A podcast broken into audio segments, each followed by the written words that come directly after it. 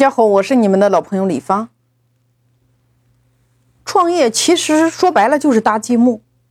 从你开始有了一个想法之后，是不是透过你的说法，把你的说法变成一群人的干法？那我们如何来贩卖我们的说法呢？贩卖我们的梦想呢？来完成原始的人脉组合呢？我们需要用到股权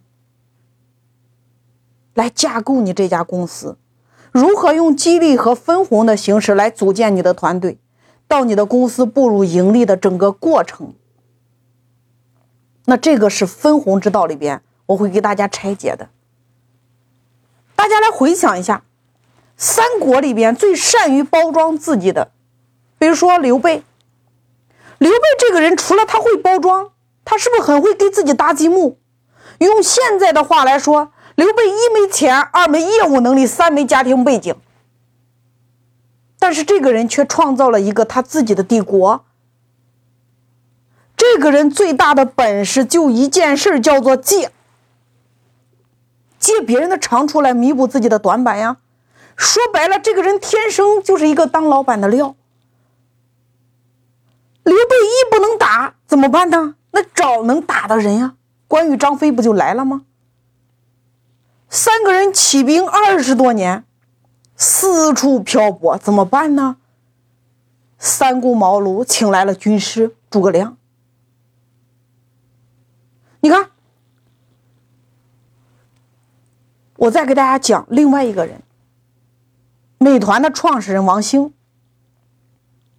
当年的千团大战，王兴也快顶不住了呀。你要知道，当时美团融资和很多它同时代的竞争对手完全不在一个数量级别上，因为当时的千团大战比较有名的，你比如说拉手网、满座网、大众点评网，它融资的额度都在美团之上，怎么办呢？眼看就要撑不下去了，王兴花了六个月的时间，六下江南。说服了阿里巴巴 B to B 业务的销售副总裁甘家伟，出任美团的 COO，管理销售团队呀。那你来想一下，当下如果你撑不下去了，你会怎么办？王兴人家破釜沉舟呀，为了补齐自己的短板，他下的时间和精力远远高于刘备，甚至比刘备三顾茅庐还要狠。